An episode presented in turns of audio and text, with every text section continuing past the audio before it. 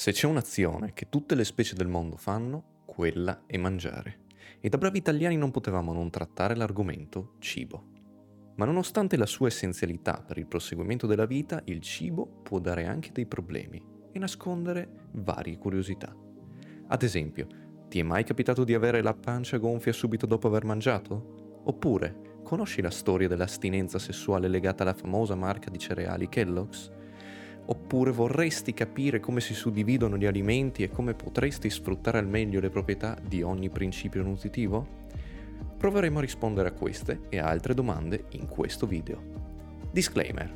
Per dei veri consigli rivolgiti a dei professionisti della nutrizione. Noi cerchiamo solo di darti alcune informazioni per aumentare la tua conoscenza personale.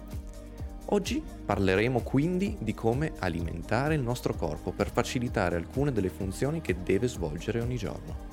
Ti guideremo perciò alla scoperta del cibo, dei principi nutritivi essenziali per il nostro corpo e tutto ciò che ne deriva. Come ben noto, ogni organismo è composto da sostanze chimiche necessarie per il sostentamento del corpo e queste sostanze nel loro insieme costituiscono i principi nutritivi. Sono proprio questi principi che permettono al nostro corpo di attuare le trasformazioni da materia a energia tramite il metabolismo. Parliamo di acqua o liquidi, macronutrienti e micronutrienti.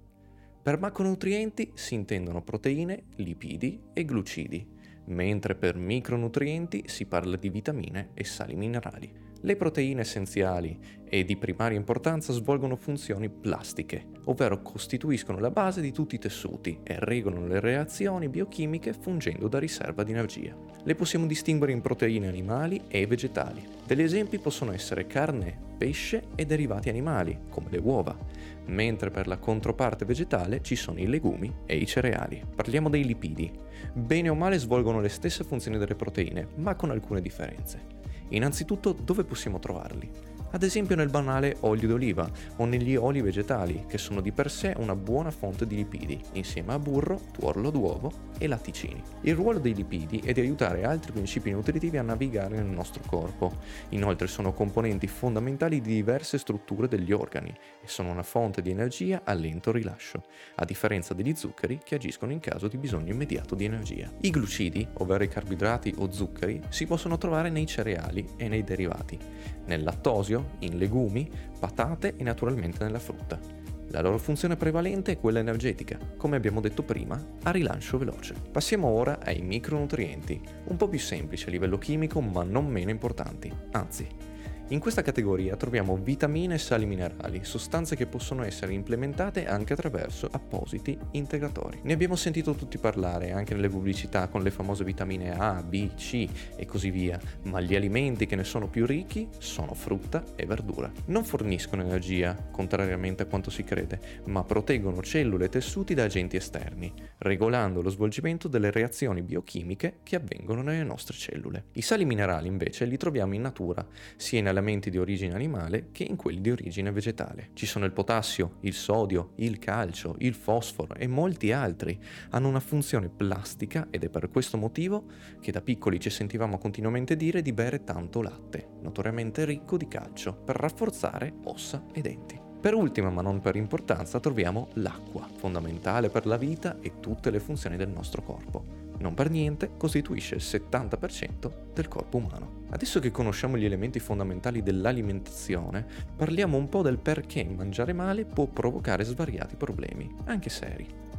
Negli ultimi anni si è registrata la tendenza ad assumere comportamenti alimentari non particolarmente corretti sotto due punti di vista, quello qualitativo, ovvero un'alimentazione nella quale c'è uno squilibrio tra i vari principi nutritivi e non vengono seguiti i concetti della piramide alimentare, e sotto il punto di vista quantitativo, poiché nella maggior parte dei casi si sfocia nell'eccesso, consumando una quantità di cibo superiore a quella effettivamente necessaria. Il problema di questi due aspetti sta nei fattori di rischio ai quali si va incontro, tra cui ci sono gli squilibri metabolici e ormonali, la comparsa di malattie legate al sistema circolatorio e le insidie legate al benessere generale della persona. A questi livelli però si arriva quando si eccede in maniera esponenziale, quindi non ti preoccupare per la pizza che hai mangiato l'altro ieri sera, l'importante è che non ne mangi una ad ogni pasto. Adesso che conosci cosa contengono i cibi che mangiamo giornalmente, vogliamo quindi darti degli spunti su come digerire al meglio i tuoi pasti, senza arrivare ad avere il mal di stomaco o la pancia gonfia, stando sempre attenti ad usare le giuste quantità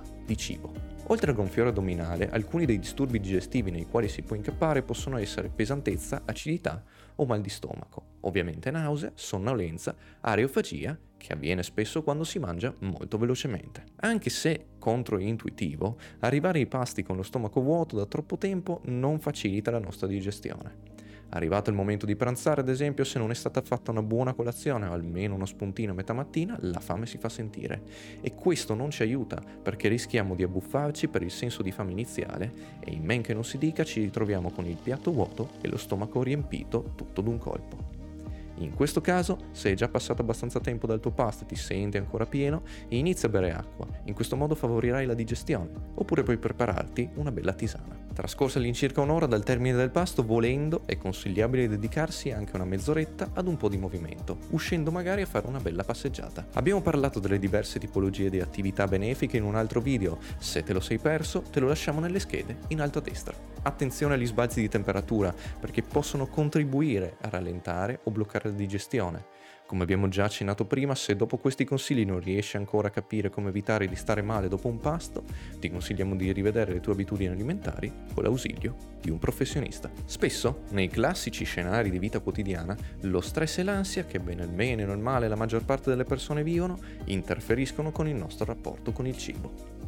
Ci ritroviamo ad abbuffarci rapidamente, magari neanche sedendoci e dedicando poco tempo ad un'attività così importante.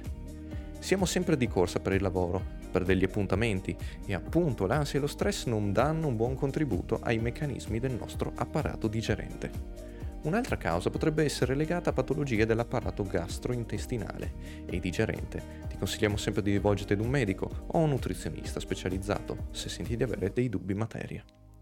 L'ultimo dei problemi legato alla digestione è il fumo, che causa una cattiva digestione e la nausea. Per finire, ti riportiamo di seguito alcuni tipici rimedi che puoi attuare fin da subito con quello che hai già in casa. Il famoso canarino, ad esempio, lo puoi preparare con acqua calda e buccia di limone, facendola bollire per qualche minuto. Un'altra soluzione sempre con il limone si ottiene spremendo il succo e aggiungendo del bicarbonato.